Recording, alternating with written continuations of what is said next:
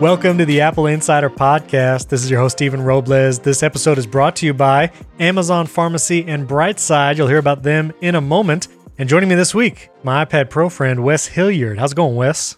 Pretty good, Stephen, now that there's not loud fan noise in my office. I know, that Intel Mac Mini, you just could barely hear you over it. The fans were just deafening. Right. I had to record under a blanket. I mean, you couldn't tell last week on the video, but you know, it's fun. Yes, we are doing solo audio this week, so everything will be brought to you by our mouths. That sounds weird, but I said what I said. I'm going to leave it in. So I wanted to point out a couple cool things that came out. I had an interview with Om Malik earlier this week. If you don't know who Om Malik is, he started the website GigaOm, which is a very popular tech news site throughout kind of the aughts of the 2000s. Really kind of a futurist guy. Like, he's got great ideas about the future of technology, synchronous experiences over the internet and social media networks. And it was really fun talking to him. It was kind of one of my bucket list guests to have on the show. So Om Malik, that interview was the last episode in the feed. I encourage you to check that out if you haven't heard it yet. And thank you for the positive feedback from those who did listen and tweeted at me. And also there's some shortcut videos that I've been putting out on the Apple Insider YouTube channel. Wanted to see how many people are interested in that kind of stuff. I did a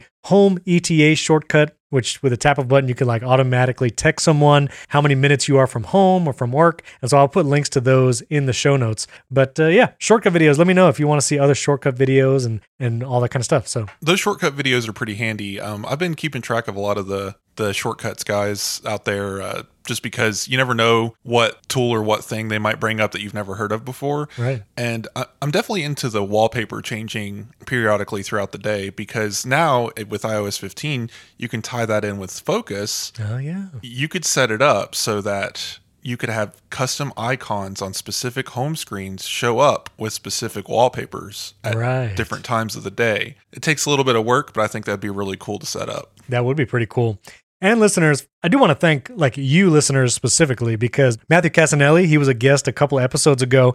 He is all about the shortcuts. So if you follow him on Twitter or his website, MatthewCassinelli.com, but he messaged me and said that he had a bunch of people get to his website and sign up for his membership deal right after the interview aired on Apple Insider. So just want to say, listeners, thank you all for supporting the people we have on the show. I reach out to all these guests because they're just people that I want to talk to. And we actually still have some really cool interviews coming up. I had a couple people scheduled on a variety of topics. Yeah, just thanks for supporting our sponsors and guests that come on the show. You guys are pretty cool. So thank you guys for that. So there's not a ton of news this week, and so we're going to hit some iPad Pro accessories and a bunch of listener questions that people sent in a little bit later in the show.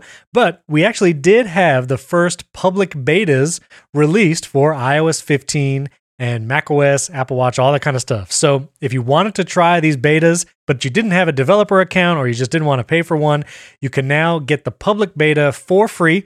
We'll put a link in the show notes if you want to try it on your devices. Again, all the asterisks and disclaimers about running betas on your main or mission critical devices. The beta, you know, I ran it on my iPad Pro for a little while. It was fairly solid, but again, you can never be 100% sure that it's going to be flawless. So are you still running the developer betas, Wes, or did you go over to the public beta? Oh, no, developer all the way. Right. Yeah, running it on everything, including the recently reborn Mac Mini. So have you tried shortcuts on that Monterey? No, I've barely turned on Monterey. I think the longest I've used it was when we recorded our podcast on video, and that's pretty much it. Okay. The Mac Mini's sitting on my desk, powered off, and it's not even plugged into a monitor right now. So maybe eventually I'll get around to playing with it. Yeah, that's the most tempting thing for me about Monterey, but I'm not going to do it on my M1 MacBook Pro because that is mission critical, as you say. I do have a Intel Mac Mini. It's a little slow, but I don't know. I might just wait. We'll see. That's public betas. We'll put a link. You can get those now. Also, this is another rumor about the MacBook Pros. It looks like suppliers are getting ready for a third quarter launch of the 14 and 16 inch redesigned MacBook Pros. This was a report from DigiTimes. And so again, we thought we might see it at WWDC. We did not. Rumors that maybe there'll be an event over the summer, but then Mark Gurman came out and was like, no, probably not going to see anything over the summer. So it looks like most likely it's going to be fall time, September, October, for the M1X or M2 or whatever it's called, 14 and 16 inch MacBook Pro. Basically, get your wallets ready, because the fall is probably going to be, you know, new iPhone time. Surely there'll be a new Apple Watch. That redesign might be coming this year. The 14 and 16 inch MacBook Pro. And we also still have whatever Pro iMac line that might come out with Apple Silicon. It might come out all at the same event, 14, 16-inch MacBook Pro and some iMac Pro or M1X iMac. So that's look like all going to be in the fall. Well, you know what this reminds me of, Stephen? You ever play putt-putt before? Yes, I have. You just slowly tap the ball down the field, and sometimes you'll miss the hole, but then you'll go back and hit it, and then it misses the hole again, and maybe you'll get like 15 or 16 score on that hole, but eventually you'll get it in the hole, just, tapping it around. So that's how I feel when I read these articles about it's coming, it's going to be here next quarter, and we're just still tapping it down the field, hoping that maybe this time we'll make it into the hole. Yeah. I will say this with some certainty, no sources or anything, but we're not going to go through the rest of this year without seeing another Apple Silicon Mac. Like, surely there will be. Oh, absolutely not. Yeah. There will surely be it. Fall time honestly makes sense because that's when the first round of M1 Macs came out. It was the MacBook Air, MacBook Pro, and Mac Mini. So having it be a year later, I will say after that, if Apple hits the 2-year mark, again, Tim Cook said once Apple Silicon launched that the full transition to Apple Silicon will be 2 years. After the fall time, they only have about 6 months left, and you still have the Mac Pro out there, again, the iMac Pro, 14, 16-inch MacBook Pros, and, whatever else device they might want to launch. So we'll have to see them soon. It's going to be a pretty busy year for sure. Oh, yeah. Yeah. The fall time is going to be ridiculous. Well, let's go ahead and put our conspiracy theory hats on because Apple just discontinued officially the MacBook. Yes, 12-inch. Maybe we'll finally see one of those, or maybe not. I think Apple's leaning pretty heavily into the iPad in that space, and the MacBook Air is already pretty solid for being a small device. Did you ever use that 12-inch MacBook? Did you own one? I actually did, and my first Mac was the 12-inch G4 PowerBook, and so the nostalgia factor was pretty heavy for me, and I enjoyed it. That thing was slow. I mean, oh yeah. I tried to open Final Cut once and edit something, and I was like, okay, this is impossible. So it was very, very minimalist computer, and it was only one port, and only had one USB-C port. But I did really like the light, thinness, and the size. Like it was pretty fun. Yeah, this came out back when I was still trading around between 10 different computers trying to figure out what I wanted to use. I bought whatever the first version was. What's the Intel chip that's not the iSeries? That's like the mobile processor. It's the Intel Core M or something, like the Intel M. Yeah, Core M. Yeah, it's not good at all. No, not good. The thing barely turned on, but it was really cool in the fact that it was just so small and light. It didn't even it felt like a toy, but like in a good way. It just felt really well built, and it was just this sturdy little clamshell that you could palm in your hand. I don't know. It was just something interesting about that design that I really liked. I wouldn't mind seeing it come back, especially considering the M1 could probably easily fit into that without any, power constraints or thermal limits. I mean, if it fits in that iPad Pro 11-inch. Surely. Right. Yeah, that'd be pretty cool. I'd be down for it. It'd be nice to have that option. We are going to talk about also in a little bit back to school recommendations, because I've had a number of people just kind of hitting me up personally on the side about what to get. And so I have some thoughts on that in a little bit. Before we get to that, AirPower, the device, infamous device that Phil Schiller literally announced it on stage, said it was coming. And then after almost 2 years, Apple officially canceled the project. It looks like there's rumors that Apple might be looking again to build some kind of AirPower thing. Remember, they have MagSafe Duo. They have that Apple Watch, iPhone Duo charger now. So they do have devices. And so maybe another Matt will be coming out. I still love my Belkin 3-in-1. I have that where you can charge an iPhone. It kind of MagSafe hangs right there, an Apple Watch, and AirPods at the base. That Belkin 3-in-1 is incredible. Love it. But I'd be interested to see what Apple does with a first party MagSafe 3 device charging thing too. That'd be cool. Yeah. I mean, this is a patent rumor. So again, it's just Apple's designing things, coils and stuff to make wireless charging better with these charging mats or whatever. And yeah, we always bring up AirPower, but it could just be a charging mat. I mean, I think if Apple ever does make a charging mat, they'll probably reuse that name. I think it honestly was just a misnomer in the first place. I think AirPower could be better used elsewhere. Maybe if we ever get true wireless charging technology, like what was that Xiaomi was building? Right. Where it could literally port the power over the air and, hopefully not cause cancer, but charge your devices. It seems like such a cancer machine, but I don't know, maybe not. Right, but no, AirPower. I'm down for Apple designing bespoke wireless chargers that'll probably cost $100 to $200. But I don't know. I think we're pretty well covered by third parties at this point. I'm not sure what Apple could bring to the space. Yeah, we'll see. Now, this next thing is actually a 9to5 Mac article, but they really did a nice job of putting together some of the new Siri features. And so I just want to mention a few in the keynote, and we've talked about it here. Siri's going to have on-device speech processing and all those changes to make it faster, a better experience on-device. But they also uncovered some more features like contextual commands, meaning if you're looking at a contact on your phone, you could hold the Siri button and say, send a message to this person, I'm on my way. And Siri will know what is on screen. It will know that the contact is on screen, and it can just send a message to that person, like without you having to specify the name. You could just say, send it to this person. The same thing with sharing. It will contextually know what's on screen, whether you're looking at a photo, a web page, even a song in Apple Music, and you can hold the Siri button and say, send this to Wes, and it will send it in a text. It will share it with them automatically. You don't have to hit the share button, choose the contact and all that. Siri will just know by context what's on the screen. So pretty cool. You know, I don't use Siri a ton. I've been trying it recently, just doing little dictations here and there for text. And it is good. Like, again, I feel like Siri is still trying to overcome the terrible impression it left early on when it first launched.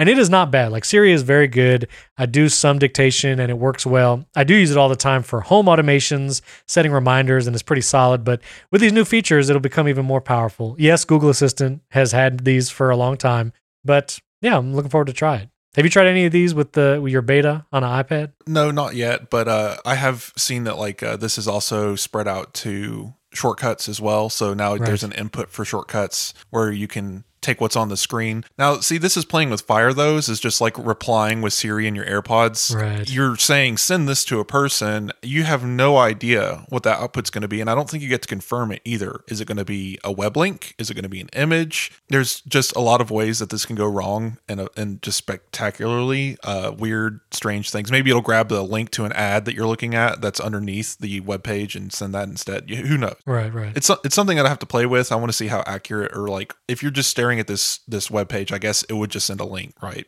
It's one of those things that I think it's going to be Siri intelligence type stuff. It'll probably figure out what you're normally going to send from something like this and send that instead. But yeah, like it's replying with Siri from the AirPods or something, or from the watch where you don't get to confirm what it's saying. It just sends it. It's kind of scares me sometimes, but I do like using Siri though. Like, I'm with you. I've still kind of been to the base Siri functions of controlling the home, controlling music and all that stuff. But I would really like to see third-party apps take advantage of some of this stuff, because you can tie into a lot of this now with iOS 15 and just give us examples of what we should be using Siri for. Especially, Apple should be giving us some more examples here. And I feel like they haven't really been talking about Siri that much, other than, saying, hey, it works offline now. But What does that really mean? Because typically, I always look forward to that part in WWDC where they would talk about the new things Siri could do. One year it was, you can ask it to play music from Spotify directly,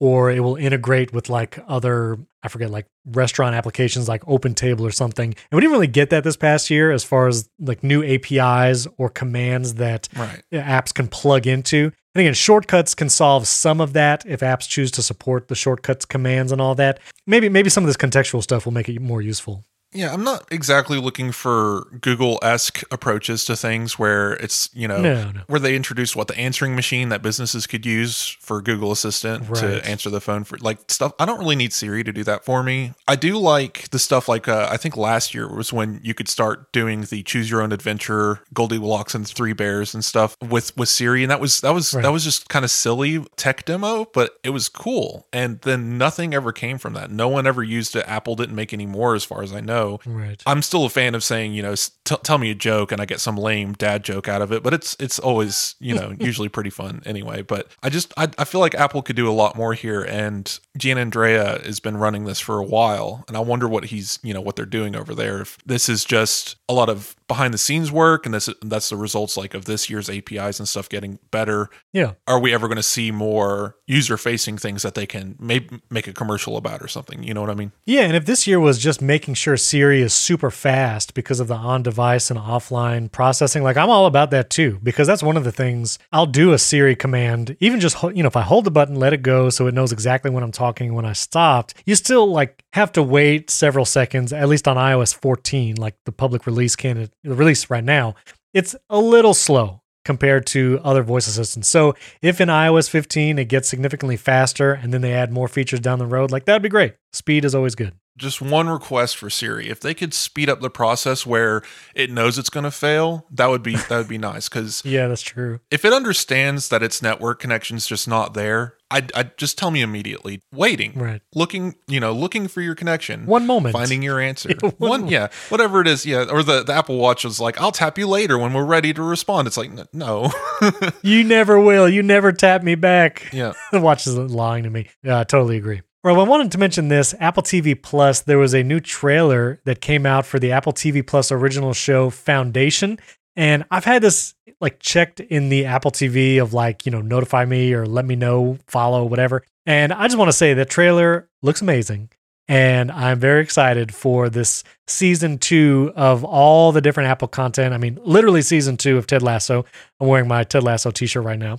But also like all these shows that just look incredible. Foundation looks amazing. You actually posted a new image in the Apple Insider Slack about the new art that it has. I'm just very excited for this new content. Yeah, it's funny to look at because, again, this is literally the foundation of sci-fi. Like, this was written before even Space Odyssey, right? So this is what inspired Star Wars. This is what created the cinematic universes that we know and love. And watching these trailers, you see a lot of that and you're like, is this from the book? Did this inspire that thing from this movie? Or is this borrowing from that movie because it's already been made? You know, it's like the chicken and the egg problem with it. So I've never read Foundation. I understand that it's a little dated, I guess, of a series, a bit difficult of a read, but overall, like the ideas and the concepts introduced and the, you know, the story that it tells is just really, really good. And there's a reason why it's a classic, but I'm definitely interested in seeing what is being done here because I think this is going to be Apple's big promotional thing this year, just like Morning Show and Mythic Quest has been for the last couple of years. Yeah. I think this is going to be their big trailer thing that they're going to be sharing throughout the fall. And that's exciting to me. I want to see where this goes. And it's one of those gifts that keep on giving, you know, it's literally a story of 1,000 years. Like they could just literally make this forever and never stop. But yeah, I don't know. It's intriguing. Like we're getting a lot of this stuff this year, right? Like Dune is about to come out, and I watched this trailer and got very Dune feelings. But again, is it because Dune was inspired by Foundation? It drives me nuts. My brain will never let me stop. Definitely excited. Yeah. Yeah. Very cool. All right, I wanted to hit this news article about a doctor. So this doctor's name, Mohammed Murtaza, he's in North Wales, and his son, who is 11 years old, was playing a game on an Apple device. I think it's an iPhone. He was playing this game, Dragons Rise of Berk or whatever, and in the course of an hour, his son made 30 in-app purchases, and in so doing, racked up an App Store bill of $1,792. And so obviously to the father's terror, you know, to see these email receipts, he apparently missed the first like 28 email receipts that he got. And then he finally saw them and stopped his son from doing it. But he went to Apple and, you know, asked basically for a refund, and Apple refunded $290. Not exactly sure why just that amount, but Apple went on to explain that like there are many measures that are taken when an iCloud account is set up for a child, because the son was using a child iCloud account.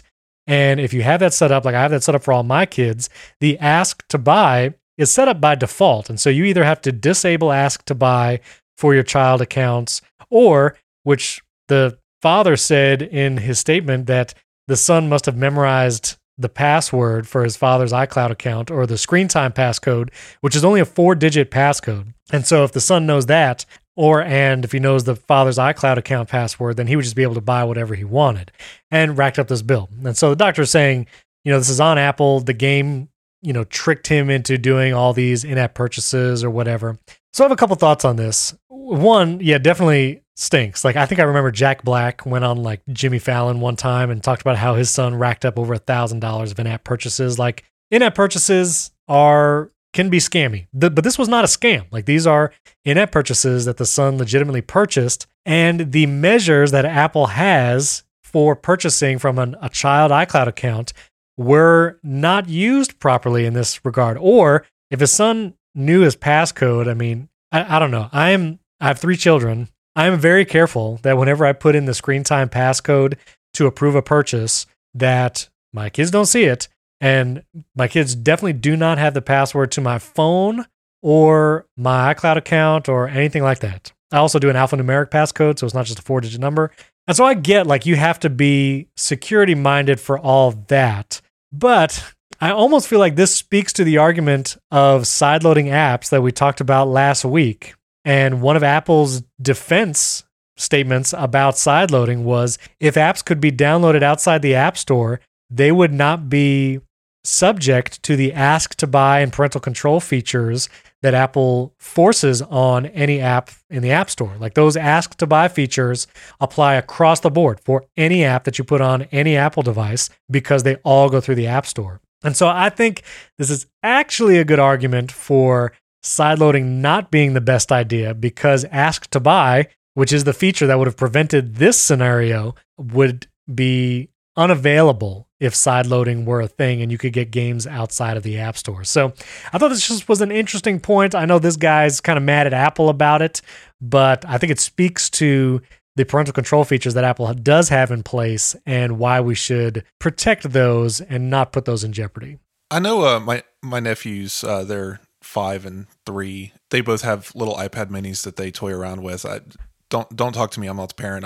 It's decisions they've made. It's their little plaything. They get to go in there and play games. The 5-year-old's obsessed with Roblox and stuff. Oh, yeah.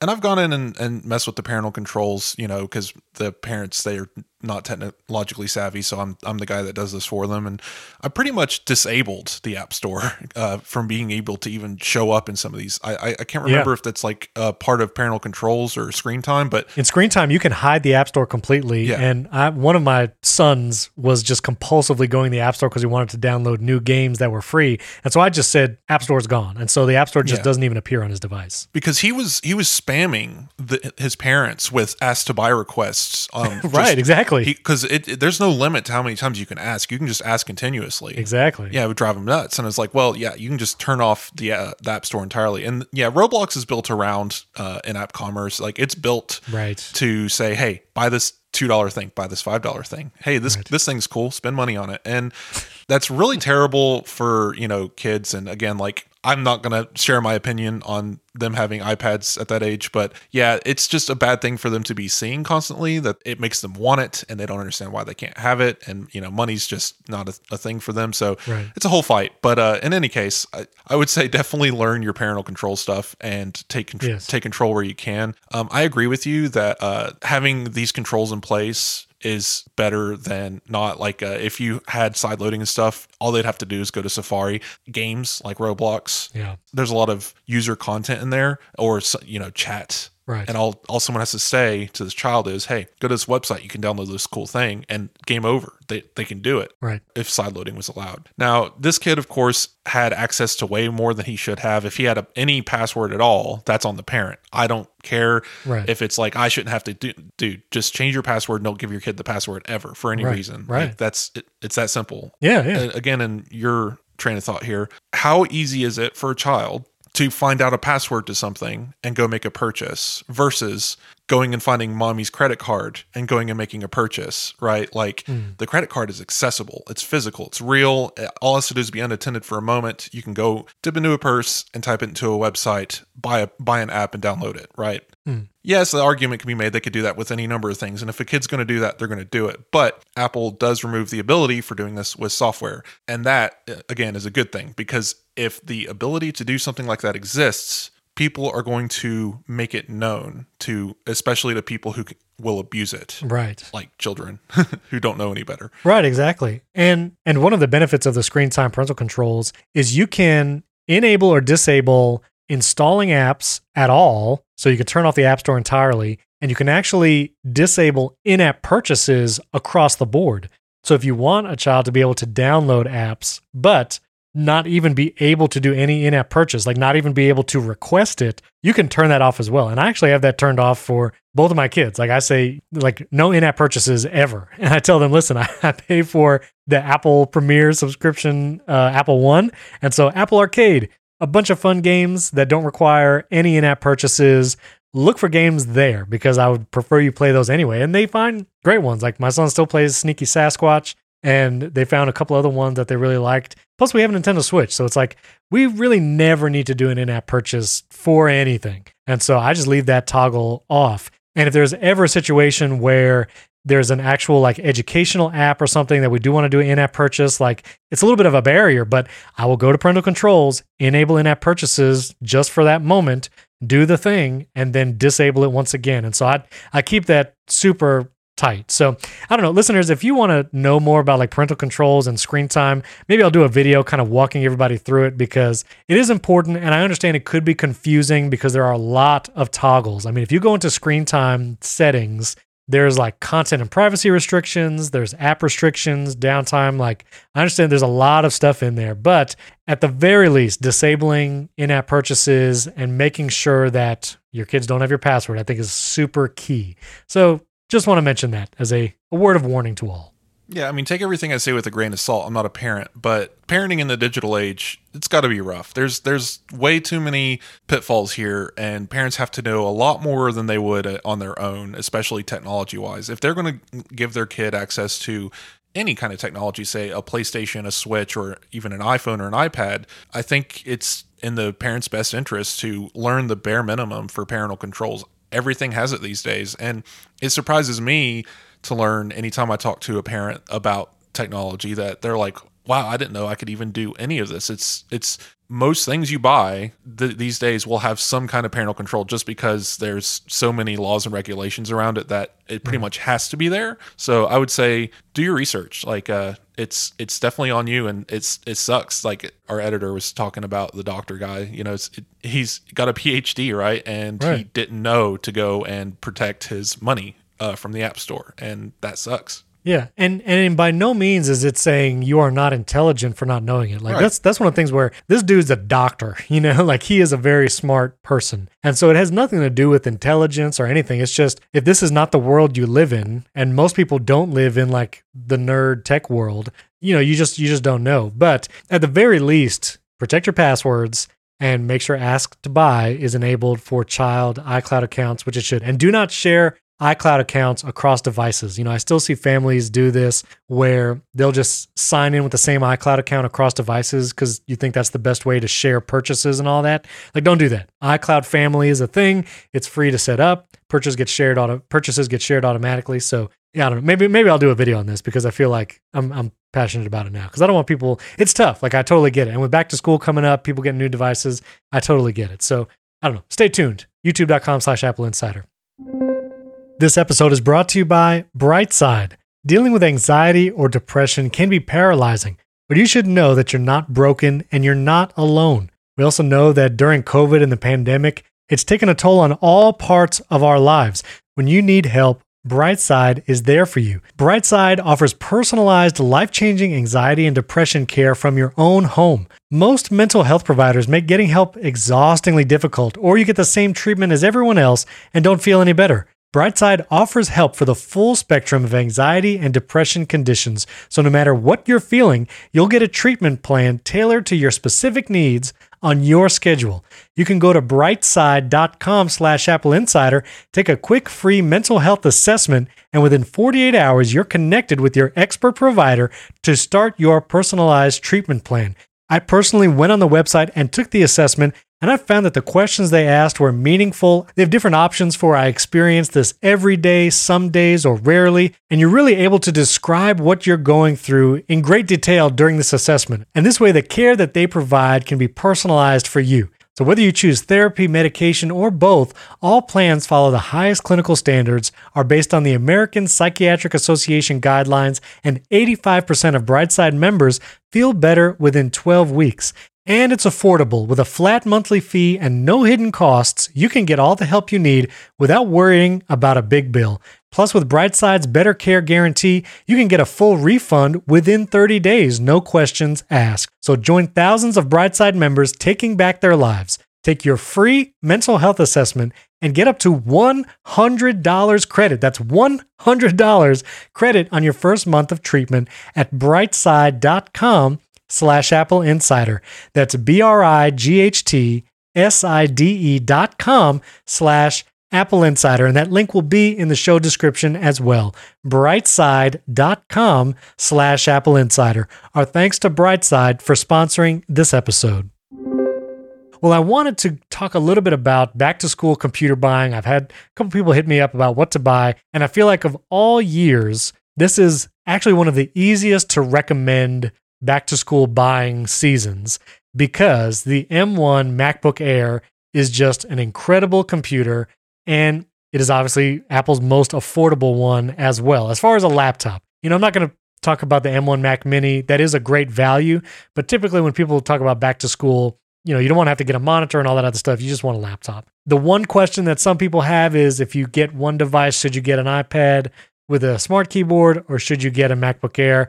And I think, you tell me if you agree, Wes, but I feel like if you're going to get one device for your college student, it's going to be a MacBook Air. Don't just get the iPad. Yeah, the iPad prices out very quickly. If you buy the baseline iPad Pro with a keyboard and a pencil, you're already way over MacBook Air pricing. Right. It's just simple as that. I mean, iPad Air even if you get a Logitech keyboard, we're still talking about $800 for an iPad Air and a Logitech keyboard. It's not cheap for the most compatible hardware, widest variety of software. Yeah, MacBook Air, absolutely. Yeah, and I will put links in the show notes for this, but you can get education pricing on a MacBook Air. And so you can get the base model M1 MacBook Air for $899. So that's $900.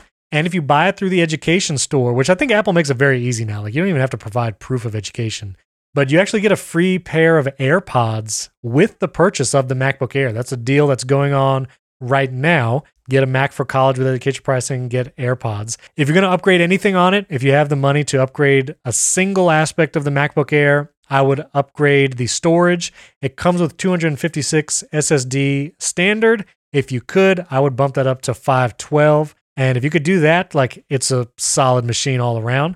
So $899 at the Education Store and you get free AirPods. But if you don't care about the AirPods and you really just want the cheapest Mac you can buy, I would recommend still the M1 MacBook Air, but Apple actually has a certified refurbished site. If you weren't aware of that, I'll put a link to this as well, but you can go to Apple certified refurbished, which comes with the year of Apple's warranty and everything because it's Apple refurbished. And you can get an M1 MacBook Air base model for $850. The cheapest I think you can get, at least directly from Apple, you might be able to find something obviously on eBay or OWC cheaper, but because you get the Apple warranty and you're buying directly from them, I recommend either the education deal and you get the free AirPods or the refurbished, which you can get for $850. M1 MacBook Air, that's an incredible deal. Yeah, and Apple's back-to-school stuff is odd because, again, they never discount directly other than the already existing student discount, which is a year-round discount. But the AirPods is the back-to-school program where pretty much anything you buy right now that's school-related, like a MacBook or an iPad, you get AirPods with it, the standard regular AirPods. Right. That's fine, and that's like a $150 value. I'd also recommend that if you're not looking at buying maybe direct from Apple or something, there's other options and appleinsider.com/deals that you can go to. Yes. Or you can check out, you know, we have a lot of pages about buying MacBooks and stuff on sale, and they usually discount much greater even than Apple's student discount, which again isn't bad because right now I guess also the deal is 20% off AppleCare Plus during the back to school program. So not bad all around, but if you want just the MacBook and you don't really care about the AirPods, you can probably find even steeper discounts through our website. Yeah, and I will say, obviously, we're with Apple Insider, but partiality aside, like our price guides is like one of those main features that I'll go to the website for if someone is looking to buy an iPad or a Mac, Apple Watch, whatever. Like we have price guides for all those things. And I'll put a link directly to the MacBook Air M1 price guide, and we compare Adorama, Expercom, Amazon, B&H, Best Buy, like all of those, and you can actually see pricing for all the different configurations across those places to buy. So it's a really useful resource. I'll put a link in there. You can just like go to it. It's like free to access. So there you go. Apple Insider pricing guides. So this next segment was actually inspired by Fernando Silva. He is a YouTube guy who does a lot of iPad stuff. He's actually also in Florida. He's a fellow Floridian at the moment. And I saw him doing some iPad accessory roundups on his channel. And I was inspired. I said, you know what? It's a slower news week. Let's talk about the accessories we use with our iPads. Wes is like iPad Pro first user. It's what he actually works on. And again, I've spoken about how I do a lot. I do all my podcast editing on the iPad Pro, and I do a lot of work on it. I enjoy working on the iPad Pro. And so if you have an iPad and you are looking for what are some accessories that make it even more powerful, we're going to go through some hubs, docks, power stuff, and all that. So we'll go back and forth. Let's start with hubs and docks. I actually have these first three that I'm going to mention. I have the Anchor 8-in-1 hub. This is a USB-C hub that has like a little cable sticking out of it, and it has an SD card slot, USB-A, another USB-C, and you could do like power delivery in. And it's kind of my on-the-go hub, and I've used it a ton of times. It actually has an Ethernet plug as well, so sometimes I'll use it with my MacBook if I'm out somewhere. But the Anchor 8-in-1, it's a great option. And I also have the Hyper 6-in-1, and the Hyper one I really like because there's no cable to it. It actually plugs flush against the iPad. And so it just sticks right on there and it looks really nice. It's solid. That has like an HDMI out. You have an SD card slot. No Ethernet on that one, but it's a super compact. I keep that kind of in my iPad only bag if I'm going to go somewhere with just my iPad. And so I really like the Hyper 6-in-1. But those are both USB-C docks. So if you're looking for a Thunderbolt 3, that one is going to be like a power dock, probably not something that's as portable as the first two I mentioned, but I will mention the OWC Thunderbolt 3 dock. I've been using that at my desk with my bridge vertical thing with my MacBook mainly, but it would work for your iPad as well. And the OWC Thunderbolt 3 dock, it's got a ton of ports. It's got the SD card slot. It's got a headphone jack, USB-A. It's got a secondary Thunderbolt port for another Thunderbolt peripheral. It's got USB-C on the front of it and the back of it. It's sleek looking. I really like it. It's the Thunderbolt 3 dock that I kind of live with and go. So those are my hubs and docks thoughts for the iPad Pro. Talk to me what you got, Wes. So along with the purchase of the new iPad Pro with the Thunderbolt port and stuff, I kind of rebuilt my desk around this iPad. Right. If you want to see the new desk and how I wired everything, I posted it on Twitter. I've got a bunch of stuff mounted underneath the desk, literally taped to the bottom of it. First off, I got the Element Hub from CalDigit. Yes. That's a Thunderbolt 4 dock, but Thunderbolt 4 is, backwards compatible, so it works great with the iPad Pro and Thunderbolt Max. That guy has 4 USB-A ports and 4 Thunderbolt ports, so it's insane. It's pretty nice. And I definitely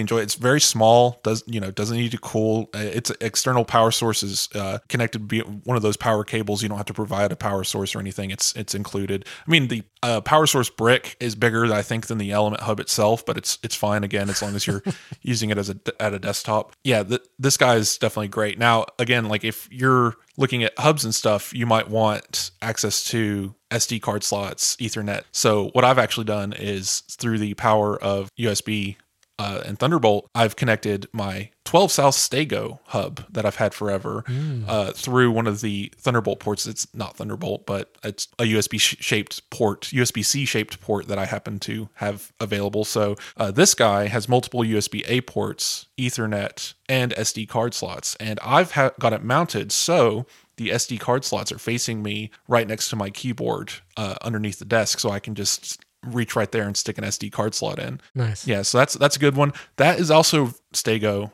12 South USB hub is good for on the go. It's in the name because it comes with a like hidden away inside of the casing is a small USB-C to C cable that you can tuck out and use to plug in to your iPad or Mac. So that's pretty cool. Yeah. For my go bag, I have a slim USB-C aluminum multi-port adapter from Seitetchi. That thing's pretty cool. I don't get to use it too often because, again, like I think I bought it right before the world ended. So, but this guy, again, it's similar to the Stego, but it's smaller. It's also got less ports. It's USB-A, two USB-A ports, an HDMI port, a C port for power in, and two SD card slots. And this guy is handy for, you know, going to traveling and stuff, going to hotels. You can pop this guy to your iPad and, you know, display it on a hotel TV to watch movies, stuff like that. So yeah, that's what I carry around with me. Very cool. And this episode is brought to you by Amazon Pharmacy. Guys, you might have heard of Amazon, a little company out there from Washington. And if you have an Amazon Prime membership, you know how amazing it is to get that free 2-day delivery on so many products. I use Amazon all the time, from toilet paper and paper towels to some of my tech accessories. I use it for all of that. And now you can use Amazon Prime to get medications delivered right to your door. And here's why Amazon Pharmacy is amazing. You can work with your doctor to get your prescription directly from your doctor's office to Amazon Pharmacy, and then you never have to visit a pharmacy in person again. You can choose between 30 and 90-day supplies. And again, if you're a Prime member, you can get 6 months worth of prescription medication at a time. And not only that, but it saves you money. Comparing your medication prices without insurance and with insurance is easy. And Amazon Prime members can get meds for as low as $1 a month when paying without insurance. So have your doctor's office send your next prescription straight to Amazon Pharmacy and get it delivered directly to your door. Amazon Pharmacy works with most insurance plans nationwide, and you get free 2-day delivery and save on prescription medication when paying without insurance. When I've used Amazon Pharmacy, it is an easy and simple experience. Getting the stuff delivered right to your door, just like everything else from Amazon, is super convenient. No more waiting online at the pharmacy or having to drive and drop it over and then drive and pick it back up. Amazon Pharmacy is the best. Amazon Prime members, you can save on prescription medication when not using insurance with medications as low as $1 a month, plus free 2-day delivery. Learn more at Amazon.com/AppleInsiderRx, all one word. That's Amazon.com/AppleInsiderRx. That link will be in the show notes as well. Amazon.com/AppleInsiderRx. Our thanks to Amazon Pharmacy for sponsoring this episode. All right, well, the next segment is power, and I just have one power thing to mention because I carry this thing everywhere and I love it. This is from Hyper again. It is their 100-watt GaN charger. Again, I'm all about the GaN, gallium nitride technology, which means you can get a smaller, like, power brick, but it can give you a lot more power. And the Hyper one has 2 USB-C ports in the brick and 2 USB-A ports. I don't typically use the USB-A ports. If I'm ever at a hotel or something, I'll bring the Apple Watch chargers, like the portable ones, and I might plug those in, or just like if I have a MagSafe Duo dock, I'll just bring a regular lightning cable with USB-A. But for a charger that I know can charge my MacBook Pro and my iPad Pro, I can plug in multiple devices. I love the Hyper 100-watt GaN charger.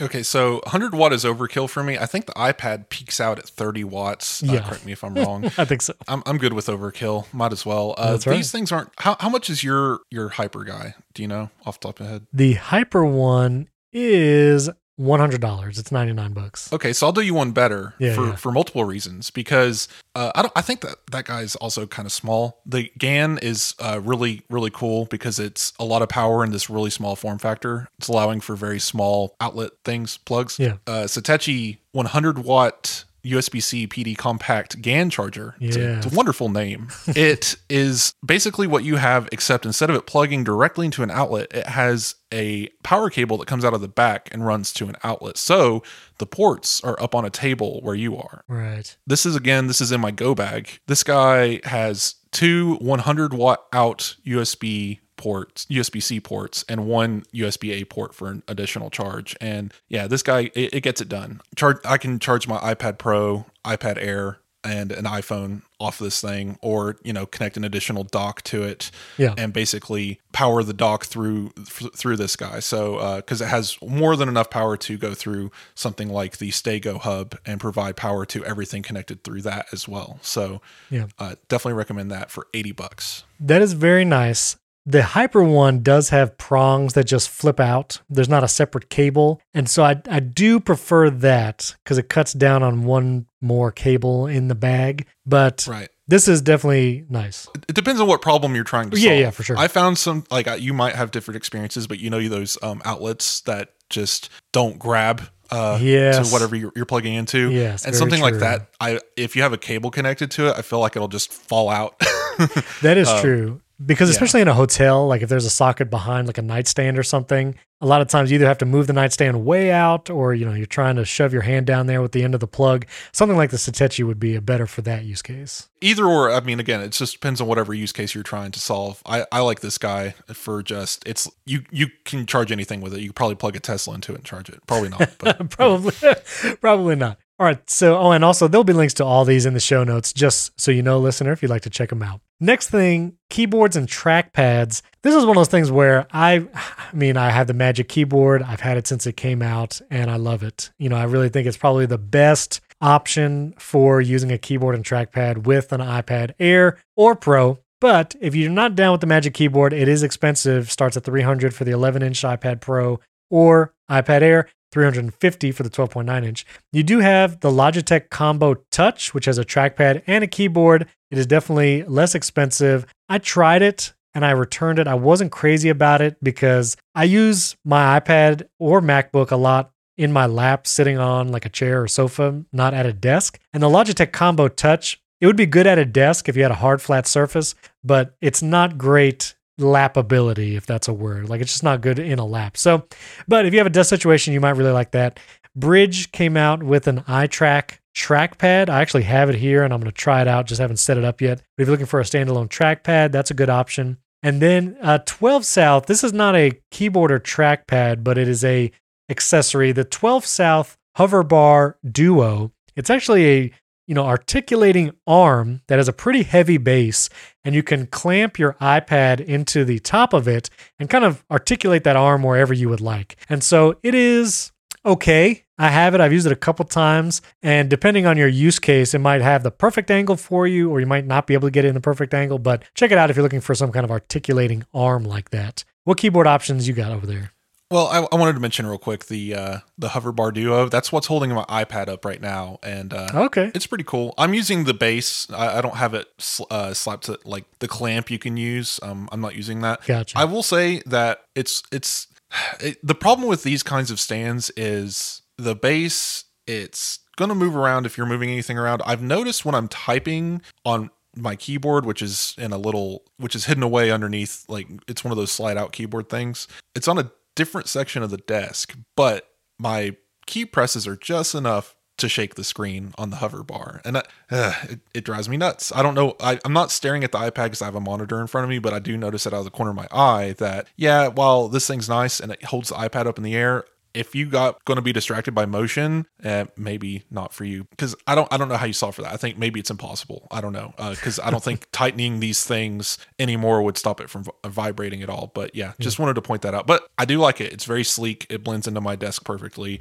Maybe I just need to like nail it down and chain it to the desk, and it'll be all right.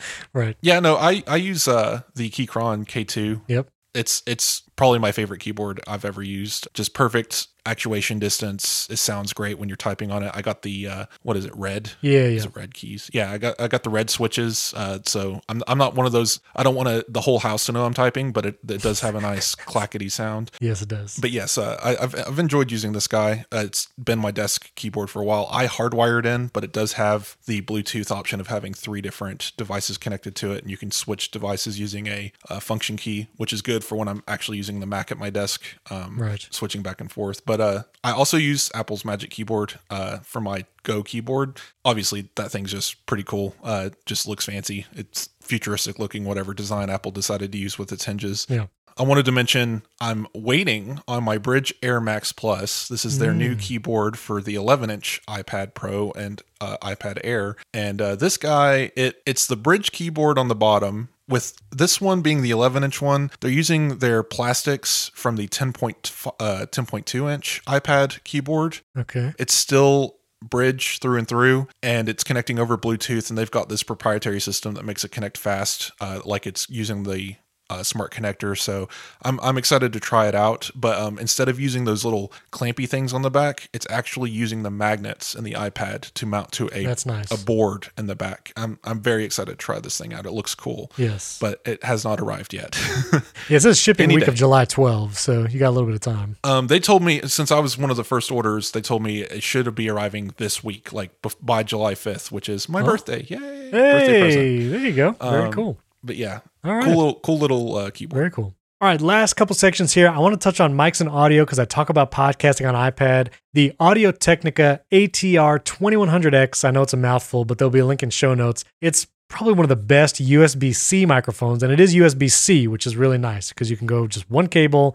It's USB-C both ends directly from the mic to the iPad. It sounds really good. I think, is this the one you actually use to record, Wes? That's what I'm on right now. So if you want to know what it sounds like, just listen to Wes's voice in every episode, and that's what it is. It's really good. And if you wanted to have an interface that has two channels, and you can use GarageBand or Ferrite to record those two channels separately, I recommend the Scarlett 2i2. The third-gen model is USB-C, and it doesn't require another power source. So you could go USB-C from the Scarlett directly to the iPad, and you got two channels of recording audio right there. Highly recommend those if you're looking to do any kind of audio things with your iPad or iPad Pro, really, because you want that USB-C connection. And finally, cases and bags. Just want to talk briefly about what we have. I do have a Peak Design backpack that I use for when I'm filming or doing video stuff, and so I put everything in there. But if I'm just carrying the iPad around by itself, I do have a Harbor London leather briefcase. It is pricey, but really love it. It's got great accessories. It's awesome leather. So I do that. But Harbor London also makes a bunch of sleeves, and you can get sleeves with pencil, fit the Magic Keyboard and all that. So highly recommend Harbor London. Pad and Quill has some cool sleeves as well. And finally, Nick Fitzpatrick sent me this recommendation. He's a fellow Floridian as well, but he sent me this website called Nedrolo. And this is a guy, an individual, making accessories for the iPad. And he has something called the Magic Sleeve and Desk Mat, which is this cool material that he has magnets in it, and it can magnetize around the three edges that are separated to become a sleeve for your iPad. And then if you want a desk mat, you actually just spread it out flat, and it is like almost a full-size desk mat with this cool material. He's got several different sizes plus accessories. I actually went ahead and ordered a couple of his smaller ones to try out, but looks like a really cool concept. I'll put a link to that. It's Nedrelo, Nedrelo, the Nedrelo Magic Sleeve. And talk to me about your bag. Well, I wanted to say that Magic Sleeve thing looks cool. Yeah. I'm worried about ferrous dust and sand getting caught up in it. How easy is it to clean? Sure. I don't know, but it is definitely a cool concept, something I would probably want to try out at some point. Bags wise, I am just in love with the Nomadic Navigator bags series. I had a hands-on with all three bags on Apple Insider, and I still use them as my primary bags to this day. The larger guy is good for longer weekend trips. And then I have a smaller one I use for my iPad Air and take my camera with me so I can, plug in my camera and see the previewed images on the iPad Air and stuff. And that's like a good on the go camera guy. And then the Go bag I've mentioned a couple of times earlier is actually a little dedicated cable case made by Nomadic that's for organizing cables and chargers. And I keep that guy supplied with stuff so I can just grab it and throw it in a suitcase and go on a trip and not have to worry about forgetting anything. And those are really nice, decent bags that they're not too flashy. So they're not screaming, I have expensive stuff in here, but at the same time, they're comfortable and good to use. Very cool. Well, again, links to all the accessories we talk about will be in the show notes and you can check them out there. Okay, so I put in the show notes as one of the listener questions, have you ever just ordered stuff from China and wait a week to get it? Yes, or longer. Weeks to get it or longer. Because I found this really neat. I don't know if you've ever seen it. I was looking for a headphone stand for my new desk just to have to show off the AirPods Max or something. And I couldn't find anything, but then I found this thing from Binks, B-E-N-K-S. They have this AirPods Max stand, and it's perfectly formed to fit the shape of the head canopy for the AirPods Max. And I thought it was a neat little guy. So I ordered it, $30, whatever, aluminum kind of design, shipped out of China. About a week later, it arrived in, I think, Pennsylvania, spent 5 days in Pennsylvania, then it went to, guess what, Illinois, and spent several days in Illinois. Now it's in Ohio, and it's been in Ohio for about a week now, and I'm in Tennessee, so I'm just trying to figure out, is it just going one mailbox at a time to my house? What exactly is happening here? I might have to go on a trip to Ohio this weekend and go door to door and see if anyone's got my AirPods Max stand. Yeah, I know I actually just ordered it as you were talking because it looks really cool. And for $30, I'm going to try it because I don't have another stand. So yeah, we'll see. Let me know. Let us know. You got to tweet it out if and when you get it, please. All right, well, to wrap up the show, we're going to do a lightning round of questions. You guys tweeted at me a bunch of questions. Thank you for responding. Wanted to do that. Fernando Silva, who I mentioned before, he's got an awesome YouTube channel, does a lot of iPad stuff. He sent in a question, where does the iPad Pro fit in your workflow? Is it more of a leisure device? Also, the coolest tech product you've gotten to review. I will say the iPad Pro is my podcast editing machine. I don't edit podcasts on my Mac or anything like that. I record on the Mac, but that is it. And then I use the iPad Pro for all that. And so I actually do a ton of work on the iPad Pro, not just podcast editing. I'll write the articles for Apple Insider on there. I'll use it to do emails and all that kind of stuff. I do use it as a leisure device for watching stuff at night.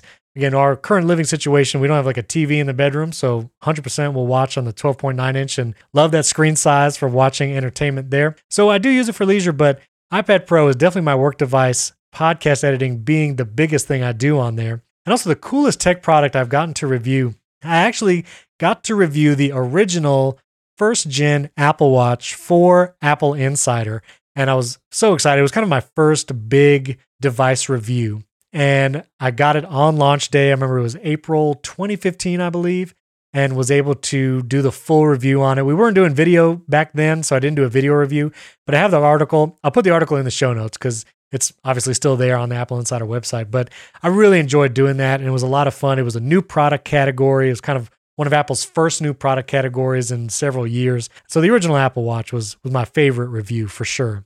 Another question, this is Alex. He actually sent me an email. He's having an issue with AirPods Pro and listening using the Apple Podcasts app set at 2x playback speed. Now, I use Pocket Cast for podcasts, and I don't listen at 2x. But if you guys out there have AirPods Pro, use the Apple Podcasts app and listen at 2x. Let me know if you have any weirdness going on when you try to skip forward. He's having some weird pauses and stuff when it skips forward. And so if you have that situation, let me know. I'd be curious. And then Derek on Twitter, he asked me, what sites or apps have you come across that push the power of the M1? Right now, Wix is really taxing the memory, and Wix is a website building platform. And I'll be honest, the M1 is hard to find where you'll max it out power-wise. I will say two scenarios. One is in website creation, like Derek was saying. I use Squarespace for web design, and if I have a website with a ton of pages and I've been editing for a while, I'll get the warning up in Safari that says, you're using a lot of memory using this website. I don't notice the computer as a whole slowing down. I'll definitely notice Safari will get a little laggy, but again, that's really editing large websites. And the one time where I heard the fans spin up on my M1 MacBook Pro audibly for a long time is when I was trying to edit one of our video podcasts, actually for Apple Insider, and I was doing a multicam clip with four different 4K video streams and also trying to layer another video stream on top of it because I was trying to make split screen and stuff easy to use. And my MacBook Pro was blowing that fan, and it was dropping frames. I could not watch it in real time. And so if you're working with like 3+ streams of 4K video footage, you're definitely going to hit a wall on the M1. That's where I noticed it. And so I'm looking forward to the M1X and the redesigned 14-inch, 16-inch MacBook Pros that'll be coming out this fall. Elvis on Twitter sent me this tweet, not the rock star from like the 1960s. This is Elvis with a Y. And Elvis said he was intrigued by the paper Apple published about sideloading apps. We talked about it on last week's episode. But do we know of any threats described like they did in the paper that are happening in the real world on Android? I'll be honest, I'm not following the Android world super closely. I've heard of different malware and viruses happening on Android devices, but I do not think it is prevalent. And again, I think most Android users will still only get apps from the Google Play Store. And Google, while the barrier to entry of getting in the Google Play Store is much less than the App Store, maybe not much less, but they have less requirements for developers to get their app in.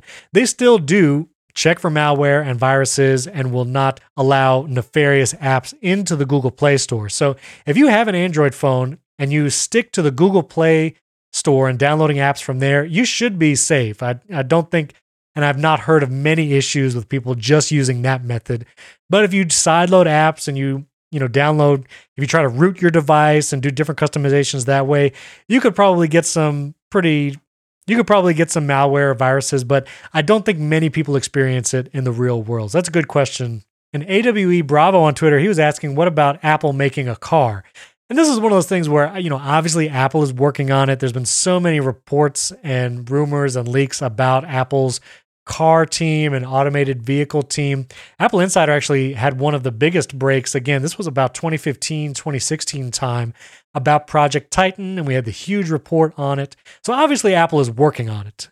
Whether it will be a shipping product, it's hard to say. I feel like Apple is going to have to find other avenues of revenue, other product categories in the future. And so it would not surprise me one day to either see an Apple car or a car from a maker like Hyundai or Nissan that Apple puts kind of their stamp of, this is the CarPlay MagSafe built-in Apple car. I feel like that would be more likely than Apple trying to build its own car itself. But 20, 30 years from now, who knows? So it's definitely interesting to me. Again, I'm not a huge car guy. I would love a Tesla, 100%. Like, I would totally go with a Tesla. But other than that, not totally into cars. So it's interesting for sure, but I think we have to wait a number of years to find out what Apple's actually been working on. And this last question is from David on Twitter. He was asking, iOS 15 beta, Apple Podcast versus Overcast. And so again, if you've listened to this podcast at all in the past several months, you've heard me bemoan Apple Podcasts app. Links are still broken in the app. It's just navigation is not super friendly. And so in the iOS 15 beta, not much has changed, to be honest. The links are still broken and all that. And I think it's because the Apple Podcast service is really something that Apple delivers on their server side into the app, which is why things like show note links are kind of broken because it has to do with their backend stuff. Again, they are still working to fix that. It is not fixed if you just download the beta. So don't download the beta thinking you're going to get a better Apple Podcasts app experience. But for me, I'm still a huge Pocket Casts listener. That's my podcast app of choice. That's what I use to listen to every show. Overcast, again, is the second most popular app. The listeners of this show use Overcast second most, second only to Apple Podcasts. So if you're looking for a podcast app to switch to or just want to try something different, yes, try Overcast, but I also always recommend Pocket Casts. Thanks for those questions. I'd love to have more of those come in, do a little Q&A at the end of every show. You can tweet at myself. That's the best way to get a hold of me, at Stephen Robles. You'll find that Twitter link in the show notes. You can follow Wes as well. His Twitter handle is Hillatech. That's in the show notes. If you haven't yet, we would greatly appreciate a 5-star rating and review in Apple Podcasts. And you can support the show and get an ad-free version of every episode, plus the bonus episodes ad-free. You can do that at patreon.com/Apple Insider. You might want to do it on Patreon if you don't use the Apple Podcasts app or if you're an Android user. But if you want to try the Apple Podcast subscription, you can do that as well. It's $5 both places. If you do it in Apple Podcasts, you can even do a free trial and you can try some of the episodes that are ad-free right there in Apple Podcasts. It's really nice. It just switches your subscription over to the ad-free version. You don't have to subscribe to a different show or add an RSS feed. Everything just happens automatically. Again, we had some awesome interviews on Apple Insider. Check out that Om Malik episode, Matthew Cassinelli, and we have some more interviews coming up that are really cool. If you have someone that you would like to hear on the show as a special guest, I'd love to hear those recommendations. Again, tweet those at me. I'd love to hear from you there. And finally, don't forget to check out HomeKit Insider. That's my show with Andrew O'Hara, where we talk about HomeKit and smart home devices. That comes out every Monday. And the Apple Insider Daily Podcast, where you get the top Apple news headlines in just a few minutes.